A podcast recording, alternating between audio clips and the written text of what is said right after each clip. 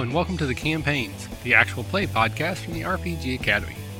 I am Michael, and this is a special edition of the Campaigns Burning the Wicker Man, episode number two Rolling Toward Extremes.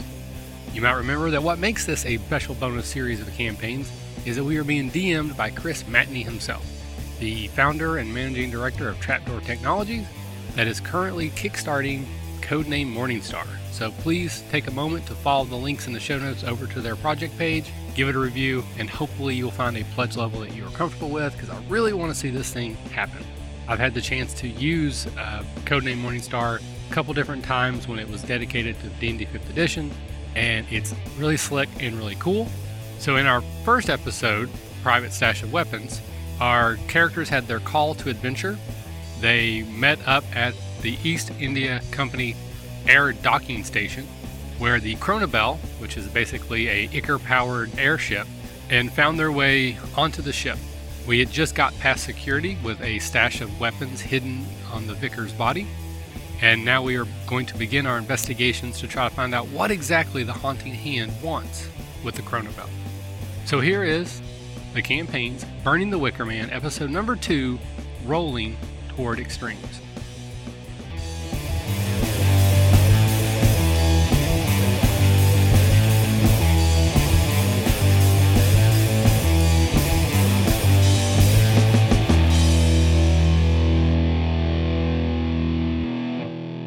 Okay, we'll see. The bulldog's name is DC. I have, I have awesome persuasion, but I'm not going to be able to persuade. Uh, Um, do I have knowledge of mythos or knowledge occult that might help me on the bulldog? the bulldog is mechanical, so it's not a cult. Um, you notice that the, the nose of the bulldog is actually very a very finely perforated extension, and it's now growling at you. Padre, do you uh, are you carrying any weapons by any chance? So, so, uh, but before anybody says that, I, I will lean down to the dog and, uh, you know, gently pat its nose and say, "Oh, what a marvelous contraption! This would be so useful on the hunts that we go on. I, by, you know, yesterday afternoon we, we were out foxing, and I, I would have loved to have had a little mechanical creature like this. Pray tell, what, what do they cost? Is, is, is this uh, something an average Anglican gentlemen such as myself could, could put my hands on?" and then I uh, rub my hands on its nose and uh, hope that that uh, the implication gets across, and I'll roll persuasion uh, certainly. But I'm really hoping the the notion gets across to them that that obviously I must have picked up gunpowder all over my hands from going on my shooting sport yesterday. Oh, I'm afraid these are not for sale, sir. These are these are strictly property of the East India Company, but they uh, they're not infallible. I uh, go ahead and give me a persuasion roll on the guard. That's a ten. Yes, yes. Hunting is hunting is difficult. If I could just do a, a, a very quick pat down, it will be very professional. Um, I'm uh, required to do it by, by, by contract to make sure that we, we don't have any guns coming on board. Is is that okay, Vector? Why, yes, my son, please. Feel free, and, and I, uh, you know, I, I, I put my legs together and spread my arms wide as I would on the cross. Outstanding. Um, the uh, the pat down is fairly well superficial. Certainly not a detailed cavity search uh, of any sort. And with the location of the gun, he d- d- doesn't even get close to you. Um, the the dog continues to growl at you though.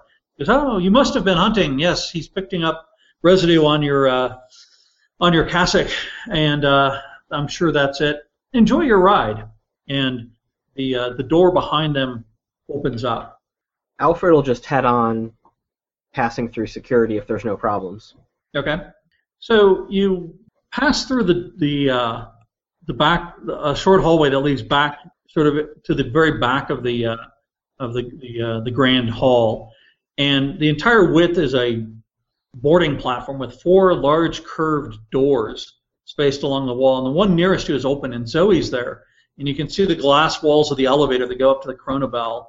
Um, you see two more young women standing ready to assist others on their way, and as you're looking, the there's a stairway at the back of the boarding flat platform that leads to the upper walkway, and the stairs are wide, made of marble with these ornate niches filled with you know some classic Greek god statues, and there's guards on either side.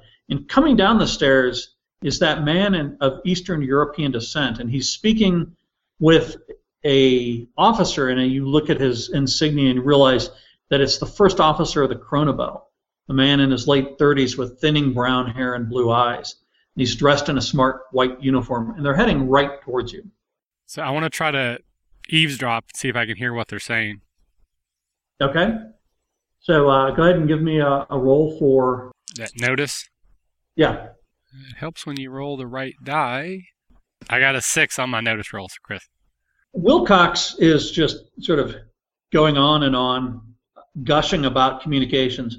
Well, we're very hopeful that our research with Nikola Tesla will provide us with wireless telegraph capabilities, but, but so far the range has proven to be inadequate. Once we're airborne, we're effectively out of ground communication until we reach the dock at Tintagel. He's just going on and on and on.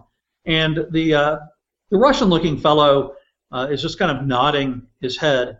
And Wilcox says, So, Mr. Finch, is this your first trip? And he just sort of nods his head. And it's clear that Wilcox is, is somewhat uh, uncomfortable with the fact that uh, he's not saying anything, but he's sort of playing the part of the, uh, the good ship's officer the doors are open. Zoe's there, and Zoe says, "Come on in, gentlemen. You need to get to the airship. It's time time to take off." And Finch and Wilcox both get on the uh, the elevator, and they're kind of watching you to see if you're going to get on. Yeah, yeah, I see no reason not to. Yeah, Alfred will get on. Okay.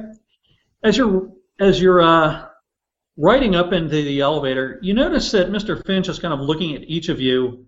May maybe a glimpse of sort of suspicion. Are you going to try to engage him in any way while he's uh, while you're riding up? So you're in these glass tubes. You're going up to the to the, the gondola of the Kronebel, and uh, the first officer is filling the awkward silence mostly with chatter about this and that. I am far too interested in the grandeur of the view to engage anyone in something so pithy as conversation. Outstanding. Um, I will show these these men my mask as well. And I'm trying to play up the American, almost like a tourist, you know, really kind of laying on some of the colloquialisms pretty thick and coming across almost like a hick and be like, golly, look at this mask I just bought. It's got green eyes. And just see if I can just basically make them feel like I'm an idiot and but also maybe learn what these what this does too because I'm also very curious. I really do want to know what these this mask does. Okay, so uh, give me a persuasion roll just to sort of get through the uh, the process. Okay, so again, I don't have anything that's specifically persuasion. So does that default to something else, or is that the D4 minus two default? It's a D4 minus two default, right? I'm getting very lucky. I got a six on my wild die, and a three. Nine minus two would be a seven. Wow. So you can see that uh, that Mr. Finch is is repulsed by your act, and Wilcox, although probably feeling that you're not quite to his social level, is being the good, dutiful uh, employee and engaging with you and talking to you about the mask, and said, "Oh, what a wonderful clockwork mask, and it's Ichor powered." I bet you can see a long way from with that, and when you kind of put the mask up to your face, you realize that indeed the lenses seem to be magnifying lenses of some sort. Although to get the full effect, you need to put the mask on. Okay. Again, trying to play up somewhat of my ignorance, I won't actually do that. I'll hold it up more like binoculars, and then I'll start looking out um, the the cityscape, and again, just trying to be enough of a distraction that that not that to relay the suspicion. Okay. So you guys, uh, you you've sort of done that. Is anyone else trying anything else in the in the uh, elevator going up? I don't want to do anything specifically, but I would certainly be sizing up this Russian guy just to get a feel for him. But I, I wouldn't be pushing myself to take any outward action. Okay. So go, go ahead and give me one final notice roll as you get to the very top and the doors open up into the gondola. I've got five for notice. Anyone beat a five? Yes, I aced one of my dice, so I have uh, 11. Ah, an 11. Excellent. So as Mr. Finch is getting off, the elevator or the uh, the tube, you notice that as he turns, his coat opens a bit, and he's got a sidearm in a holster. And you're pretty much you're pretty sure that he now has recognized at least one of you, because he's glancing sort of between the faces as if he's trying to make some sort of uh, of a uh, of a determination of who you are. As you get to the top, and he immediately you know sort of pops out of the tube, as does the first officer. You get out of the uh, the uh, the gangway. You find yourself in a very short flight of stairs leading up to the landing platform, and at the top you're in this luxurious mahogany paneled room, thick luxurious carpeting, brass fixtures. In front of you, two hostesses smile, pointing towards two open double doors on either side of the room. The lounges are for your, open for your enjoyment and viewing pleasure. The bars are located in the stern. A ladies' toilet is starboard and a gents' toilet is port. These are located at the aft of the lounges and are spacious and modern. If you sign up to go aloft on one of our tours, please meet right back here near the lifts at your appointed time. If you need anything, 13 of us are aboard as staff to help you with meet your every need. Enjoy your magical ride on the Chronobel. And so the first officer moves straight ahead through a small unmarked door, and you can see that he's entering the bridge of the ship that's just beyond. And he immediately he kind of waves you on, enjoy your flight, and then he closes the door behind him. Mr. Finch is moving to the north through uh, the double doors and into the lounge. What would you guys like to do? Where was the tour for the, the first one that we signed up for? The tour is going to be starting. You are to be right back where you are right now in just a few minutes because you're going to be taking the tour as the Chronobel lifts off and leaves London. So, is there now that we're airborne, security is no longer checking people in? Is there any chance that we could wrangle up one of them clockwork dogs? Because I think we're going to be sniffing for gunpowder or explosives ourselves shortly. Um, you're asking whether or not there are any clockwork dogs here. Yeah, I mean, uh, we went through security. Did they come on board with us, or did they stay on the ground? Oh no, they stayed on the ground. Oh, You came up with only uh, the first officer, Mr. Finch, and uh, yourselves. Actually, Zoe went back down in the tube, so she is now back on the ground as well. Okay, I was just thinking that might be a, a way to find that. So, okay, so the two of you that are going on the tour first, obviously be looking for any nondescript brown packages that are near structural supports. Uh, and uh, James and I will be mingling around and see if we can figure out if there's anybody here that doesn't need to be, or shouldn't be, I should say.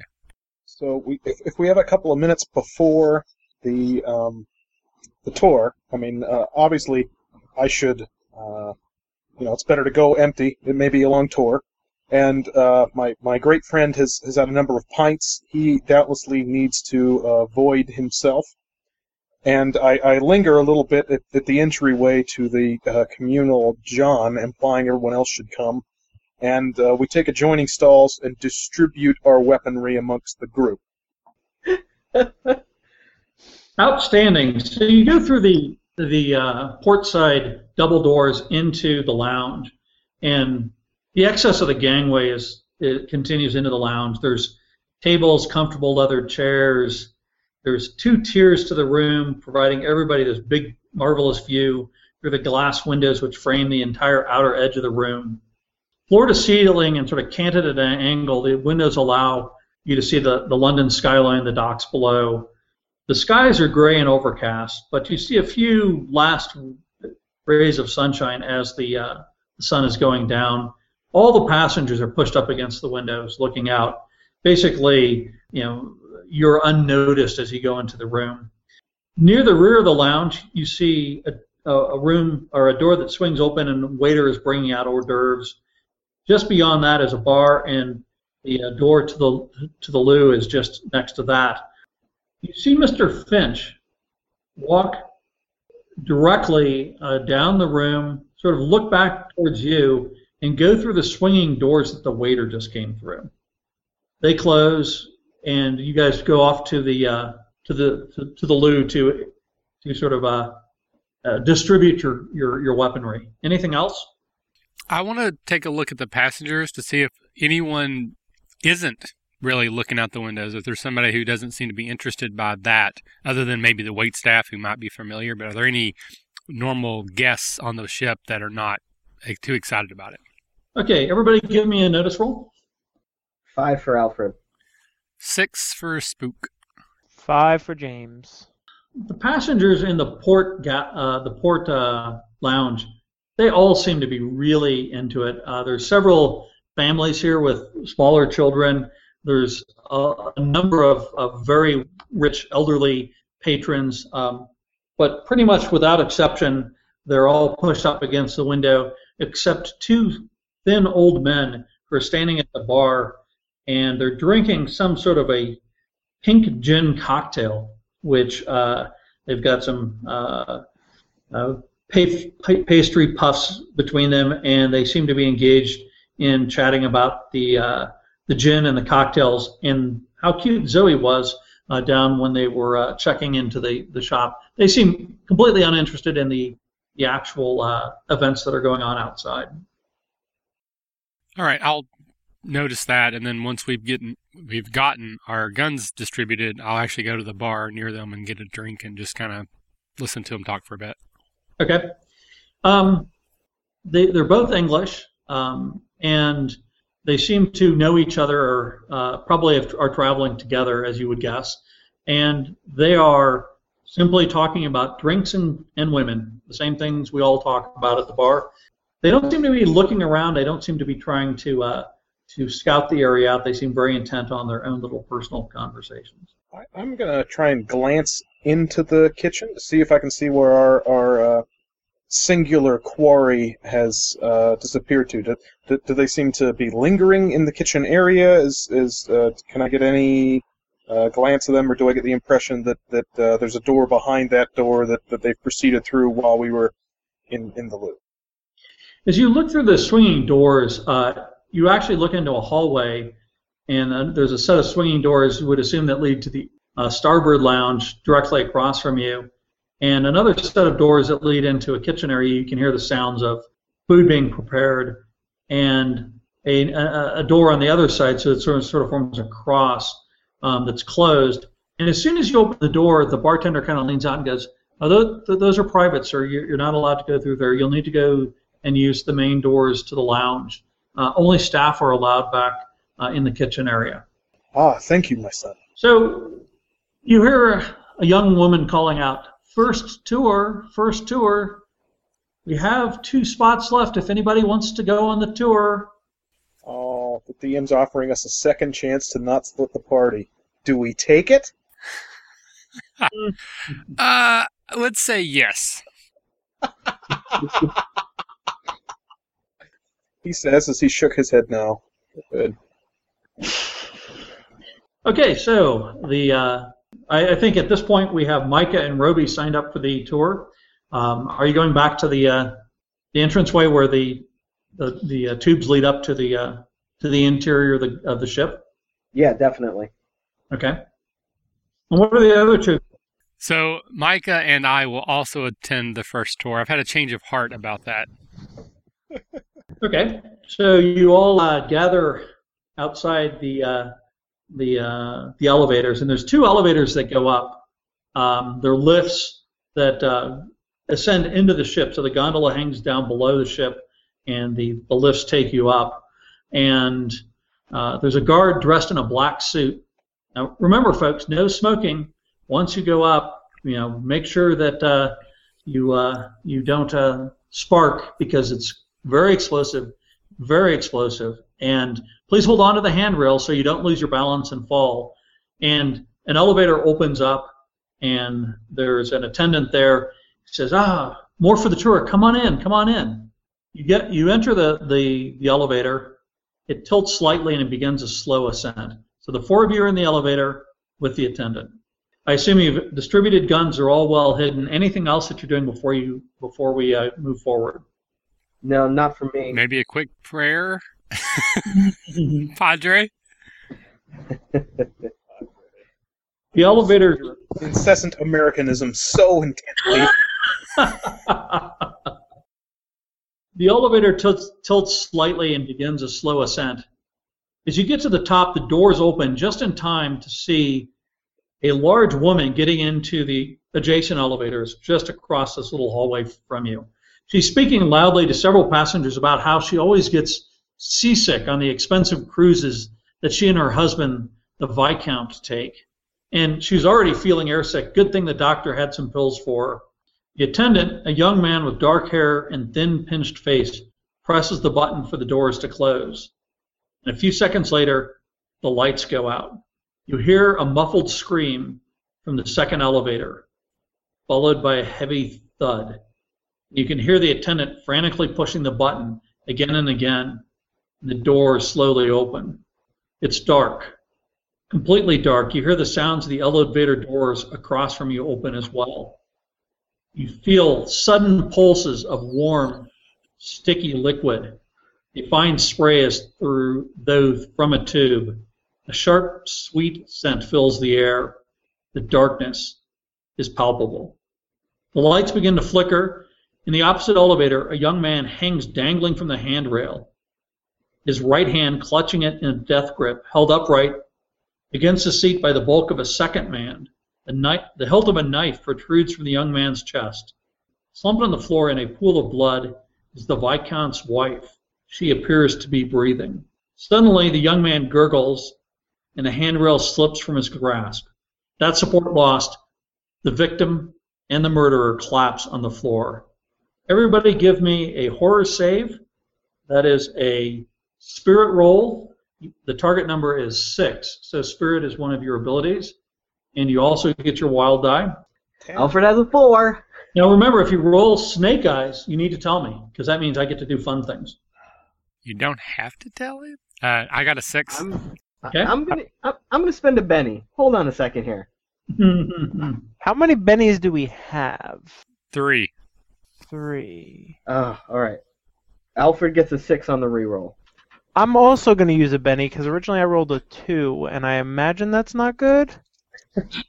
Two two counts of snake eyes. Doesn't that happen instantly? Can you unbenny snake eyes? no, snake Eyes. Snake eyes is fate is unkind. You can't roll any bennies.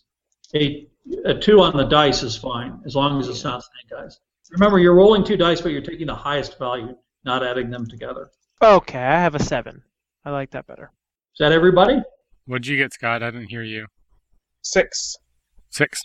Okay, so everybody, you, you've, you're, you're veterans of many, many murders. This is not something new. You knew when you f- could feel the, the, the liquid as it sprayed on you and the, the, the sharp, sweet scent of blood, you knew exactly what was happening.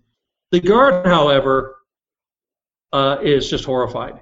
He he yells, "Stay, stay there! I'll, I'll get the doctor!" And he runs you're in the in this long hallway. He runs uh, towards the, the front of the ship to the fore to retrieve the doctor, and you're all just sort of standing there, looking at the looking at the body. There is the attendant from the other the other cart, and this man who is uh, these the, these two dead men and the woman on the floor, um, the viscount's wife, and she seems to be breathing, but in a very labored sort of way. All right, so the first thing I want to do is sort of surreptitiously use the uh, Padre's robes to wipe the blood off my face. And then I will go in and check on the woman to see if she is okay. okay. Just to back up one quick second, Yep. we saw we saw her enter the other car. Right. Did we see who was in the car in that elevator car? You could just see that there were a couple of figures in there, but you couldn't you couldn't really make them out. Um, and so th- then after the lights went out, there's two dead guys and her. and correct, there are two get dead guys and her. Hmm.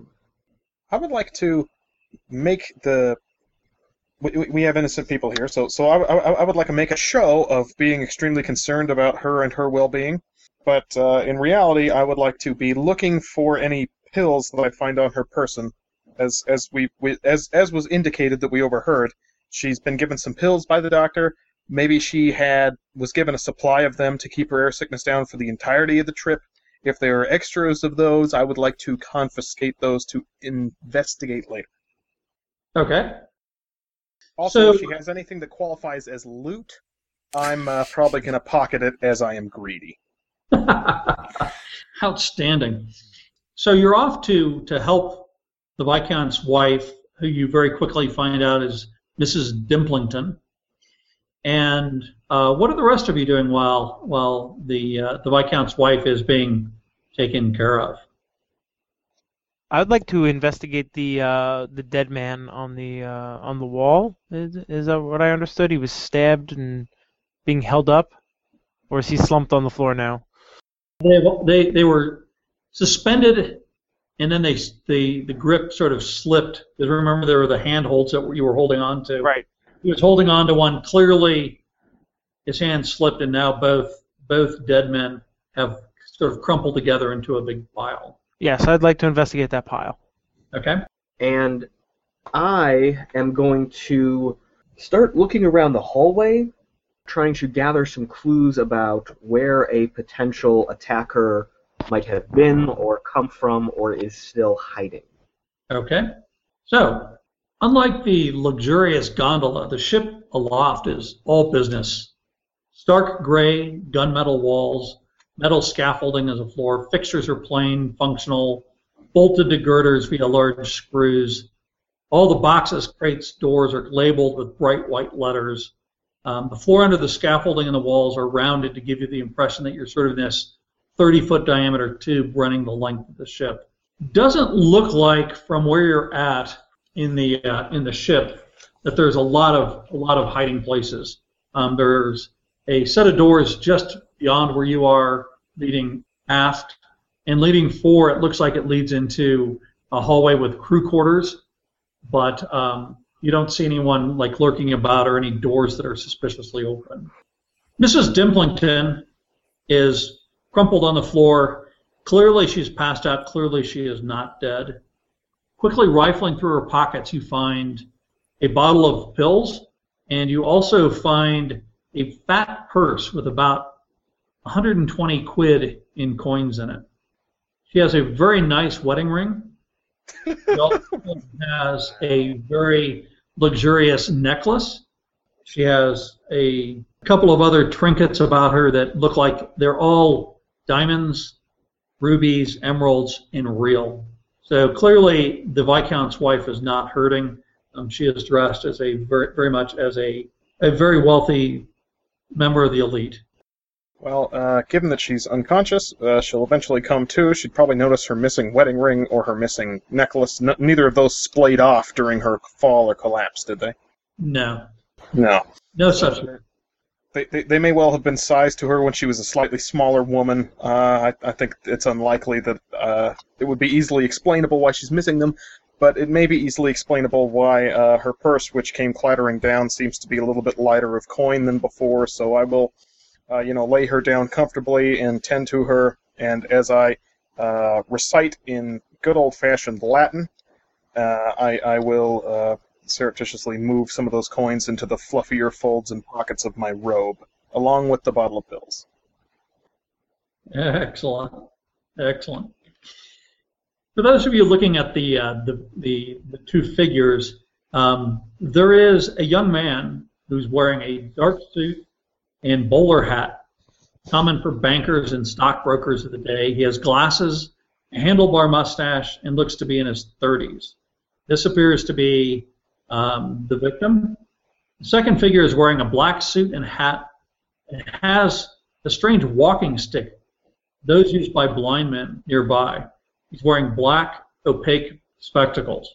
And you can hear sort of footsteps coming from the uh, the fore of the ship as clearly the uh, the guard is returning with the ship doctor.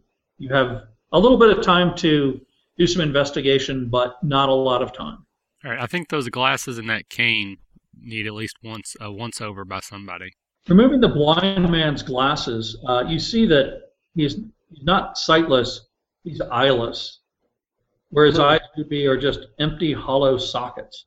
Um, give me a knowledge medicine if anyone has it, or a, a- at a plus two, or just a notice roll um, as you're sort of checking out the blind man. I got a seven on a straight notice roll. I got I aced it and then I rolled a three. I aced it, I aced it again, and then I rolled a three. So What's the total? math. four plus four is three is uh, ten. Eleven. No, eleven. Wow. Okay, good. I've had a good day. Yeah, I would say so. Well, you, you notice quite a bit more. You, you, the, the blind man is dead, and there's blood all over the place, but you can't see a wound on him anywhere. The blood is plainly the other, the victim's. The other thing that's odd is as you're sort of rifling around through him, you notice that his limbs are stiff with rigor mortis, and that's probably why they were still upright when the uh, when the elevators opened. But it's clear that the I mean this would happen many many hours after death, so clearly something was going on beforehand. You just happen to know a little bit about lividity, and uh, you know the blood shouldn't have clotted yet. No putrefaction started. You know this guy should be not not in this state. Um, so you see no identifying papers, no clothes. His clothes don't have any labels, no pockets with you know incriminating evidence. Just his ticket, no money, no matches, no lint, nothing. So the uh, the blind man is that's what the blind man is. Could, I roll uh, knowledge occult knowledge mythos to understand to to check if I've, I've heard of anything about uh, some being that slowly rots its host body uh, from the outside, but then is capable of jumping body to body? Maybe with a sacrifice? Do I honestly suspect that the entity that had uh, caused rigor mortis on this person may be now inhabiting our unconscious wealthy heiress? It seems like a positive switch you'd make. Yeah, give me a roll. Knowledge, uh, knowledge, uh, mythos, knowledge, uh, occult. Either would do. Uh, that's uh, 11. There are tales of skin jumpers uh, or skinwalkers who are capable of moving with a touch from person to person, but nothing in the tales of the skinwalkers has ever talked about sightlessness or uh, rigor mortis being set in. Uh, usually it's a very quick transfer of uh, the creature leaving the victim, if you will, completely not remembering what has happened and sort of a blank in the memory. Um, certainly, you're reading a, a case from the uh, the files earlier, and that was the description. So you don't you don't think that that would be probably the, the, the most likely explanation for this uh, particular set of uh, of clues. So if the blind guy wasn't the murderer because he was already dead, there's a dude that's dead. The only other person in the tube that we know of is the heiress or the portly woman who's now feigning unconsciousness. Is there any signs of her that would indicate that she actually did it? Blood splatters, you know, grooves in her hand where she held a knife, anything that made me think that she actually did this?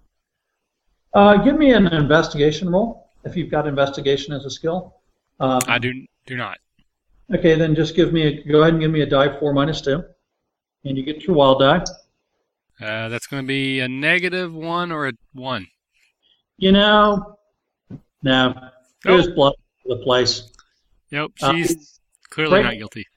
Right now, you're wondering why the vicar is fondling her necklace and has sort of like moved his fingers to the clasp, and he's kind of rubbing it back and forth. Is uh is there like a um an access like above or below like like in modern elevators to get into this uh room like that maybe someone came in did the deed and slipped out type of thing? A quick look shows you that that the, the ceilings and the floors are both solid in the elevator. Aha.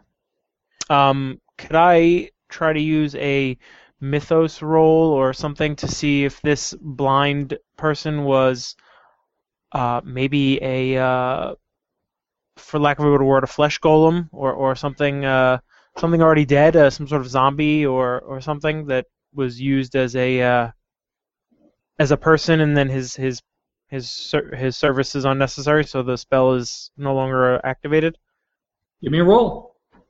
all right is there a detect oh. zombie skill? Yes, I have it. It's skills detect, and then in the in the, the parentheses it says zombies. So I can only assume that's what this is for. I rolled a three, so yay. Benny. Benny. Be All right, I'll Benny that. Okay. Uh, let's do it again. I aced. I aced. I got a 17 the 17, really. Seriously. Yes. Seriously. Wow. I I'm I'm glad to be using actual dice for once in my life. uh, yeah, the um, the application wouldn't have ever given you that many sixes. exactly. the uh, the strangest thing you were just in the uh, in the library and you were talking with uh, one of the members of the of the King of Clubs, and this exact topic came up. And indeed, the use of zombies as sort of minions of evil is is is fact. It is not fiction. And you think that, uh, in fact, the eyes that are missing are somewhere, and through those eyes, whoever controls this zombie is able to see what's going on. When it's and you believe that once it's accomplished its mission, fell over and is merely a dead guy. So, wow. footsteps are coming close, and you hear the doctor and the officer discussing what's going on. Terrible accident, terrible accident. You still have the victim, and you notice that he has three stab wounds, the last one directly through his heart. You see the shaft of a, of a dagger sticking through the third wound. You also notice that there's a letter sort of stuck in his pocket that you see a corner of it poking out. And you probably have time to try a, uh, a quick grab if you want to try to grab either the knife or the weapon or, or the letter. Uh, is that something that my stealth would cover being a thief and a burglar? Yes. Well, I think the knife, if that goes missing, there might be some questions. Uh, the letter, probably not so much. Well, here's what I'll do. I will make a grab for the letter. If by some miracle my roll might be high enough that I could miraculously pocket both of them, we'll see what happens. Okay. Give me your So- roll. Now, since my stealth is um, a D8 plus two, do I add the two to the wild die or just the D8? Uh, the D8 is both the plus two is to both the D8 and the. Uh, oh, one. gotcha. I got a four. Should I tell you to Benny like you told me to Benny? Yeah, I don't know when do these that. Bennies. I don't know when these Bennies come back. Yeah. Yeah. When you do something awesome, so maybe never. My thief, Wow. my thief pride will not let me so fail so badly. Hey, there we go. That's a nine. Outstanding. So you are easily able to take the letter. Uh, you notice that it's a just personal correspondence. Uh, it's got you know an address and a stamp on it, and it has been postmarked. Um, and you kind of just slip it into your pocket very quickly. As you begin to pull the knife out, you notice that it's got this plain circular guard, and as you pull it out, the hilt is actually square. So, um, or the blade is actually squared. The, the hilt is fine copper wire wrapped over an iron tang. The pommel is globular and smooth, except for this sort of encircling relief with a stylized ser- serpent. And the weapon has this triangular blade. It's curiously tapered. Looks more like a spearhead than an ordinary knife. And all the edges are very sharp. So it's a very odd, odd-looking uh, weapon.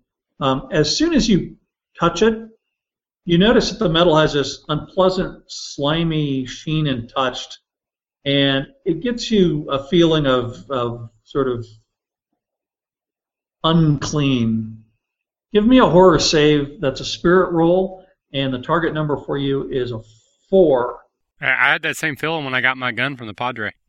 Uh, Okay, so you said a spirit roll target four. correct. Spirit is one of your abilities, and Oh, all right. Uh, I aced my ability roll, uh, so nine total. Okay, so it's it's creepy. Uh, it's clearly not a mundane weapon.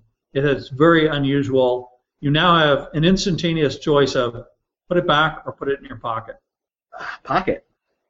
Okay, so you slip it in your pocket just as the doctor arrives, and eh, his name is Dr. Perez. Um, the the the poor attendant looks, you know, as white as a sheet. Uh, Perez is a short man, thin, early 40s. He has a very thick accent, which marks marks him as Portuguese. Uh, his English is excellent. He's got his officer's white, and he has a small medical bag. Um, and the first thing he, he does is, uh, when he arrives, is he tells Master Wharton to find the commander. Straighten up, lad. Look casual. No need to frighten the guest now. Go find the commander and bring him here. And immediately it starts attending to Mrs. Dimplington, although he's kind of looking around to try to assess what's what's happening. Anyone going to do anything? I, I think at this point we should just sort of back away. Um, you know, we don't really need to be here. We we have what we need from the crime scene, as far as I can tell, um, or at least back far enough away that we can kind of have a conversation. My thought, and, until we've read that letter, uh, is what we were told by Timothy is that there would be sacrifices needed. So, especially with that unholy dagger, maybe this was a sacrifice. There's a lot of blood on the ground, so that might just be part of the process. Okay. Anyone else? It's the best thing I can think of for right now, so I'll go along with the plan. I'll, I'll, I'll support them having their little conversation by making extremely idle uh, chat and uh, you know uh, religious machinations over the around the doctor and over the, the body of the slain. Excellent. Okay. Dr. Perez opens his bag and pulls some stuff out and tries to get Mrs. Dimplington to wake up, rubbing, you know, sort of waving some ammonia under her uh, her nose, and eventually she stirs, and he's saying, "We need to get we need to get her to the, the medical bay. Will someone help her to the medical bay while I wait for the commander?" Everybody, give me a notice roll. Snake eyes. Uh, visual notice roll. Yes. Okay, I got a five. Okay. I got a three, but it wasn't Snake Eyes. Nine. Excellent. So, um, the who who got the snake eyes? Oh, that was Alfred. I'm very excited. Excellent, excellent.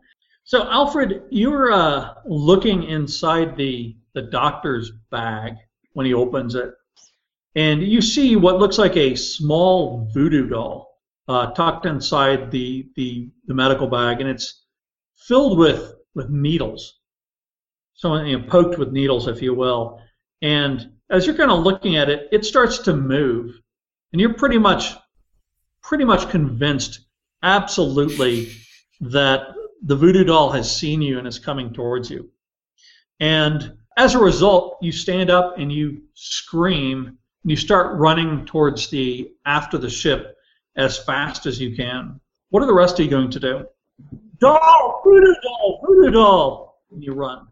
He just remembered he had a dentist appointment. With I feel like I would I would go after him and and try to stop him from doing something uh, that I found silly, like uh, jumping out or uh, using the restroom without a toilet bowl cover, you know, something like that. Okay. One of you is following uh, the uh, the fleeing figure. Who? What are the rest of you doing? I think uh, the Padre and I are still there. He's still chatting up the doctor. I got a really high roll on my notice. Did I see anything that did make me go crazy? Um, you actually do see a voodoo doll in the bag. It's just lying there. It's got needles stuck in it, and uh, the doctor seems to be, you know, completely oblivious to the fact that that you're looking in his bag, and he's kind of watching the uh, the retreating figure um, as he runs from from the car. Who was it that, that got spooked? That was me, Alfred. That was Alfred. Okay. Yep. You've got a knife, and you're now convinced that you've got to kill the voodoo doll. Whatever you do, you've got to kill the. It's got, it's it's possess, it's it's got it's evil. It has to go. That makes sense. So you sort of spin around to draw your your, your knife out uh, to take care of this. And just about this time, the other elevator opens up and the commander steps out along with Wharton. It looks like chaos is going to ensue. Mrs. Dimplington is there. She's awake now. Um, there's two dead guys, and uh, Roby has drawn his knife uh, and is going to charge back into the fray to kill the voodoo doll. I like to think that I saw the voodoo doll and I noticed that the doctor wasn't really paying attention, so I was going to try to snatch it. And so I'm holding it and then Roby's actually coming at me with the knife, and I don't quite understand why. okay. Give me an agility roll to uh, to make sure that you were able to get the voodoo doll. Seven. Okay, yeah, you easily snatched the voodoo doll out of the, the doctor's uh, the doctor's bag. The commander comes up and immediately yells, "What's going on here, Roby?" We're going to go into to melee. So, um, so your initiatives are Spook. You have the Ace of Diamonds. Woohoo. Uh, Vicar, you have the Six of Diamonds. Uh, Roby has the Ace of Clubs. Micah has the King of Diamonds. And the Doctor and the Commander have the Six of Spades. Are aces high or low? Aces are always high. So Spook, it is your go with the Ace of Diamonds. All right, so I'm standing there. I've got the, the doll, and I'm I'm in the process of sort of secreting it into my jacket when I see Roby come charging back at me with a knife up. And so I'm just going to look at him somewhat dumbfounded. Do I know that he's attacking the doll, or do I think he's attacking me? Yes. All right. Uh, I want to quickly step into the uh, elevator that just arrived and then hit the door close button really fast, like I'm in a bad horror movie. Okay. So uh, go ahead and give me another agility roll to see if you can uh, jump past the cap or the commander and into the elevator. That's one one. That's a snake eyes.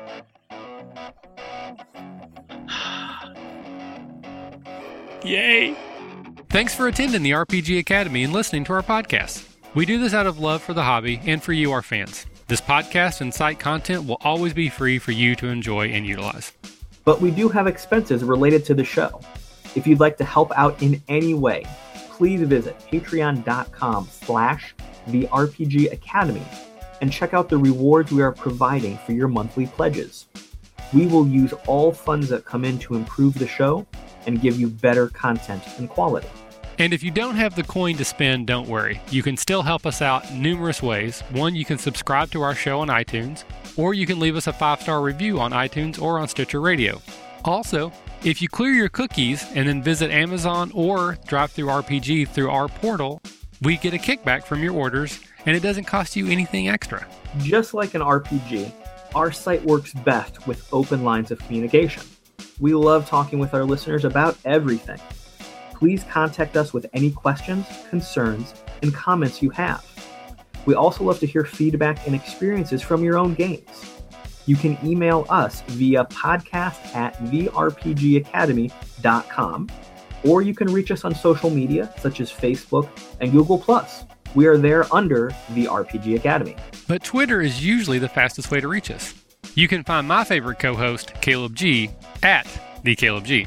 And you can find my favorite co host, Michael, at the RPG Academy. Thanks for listening. And as always, if you're having fun, you're doing it right.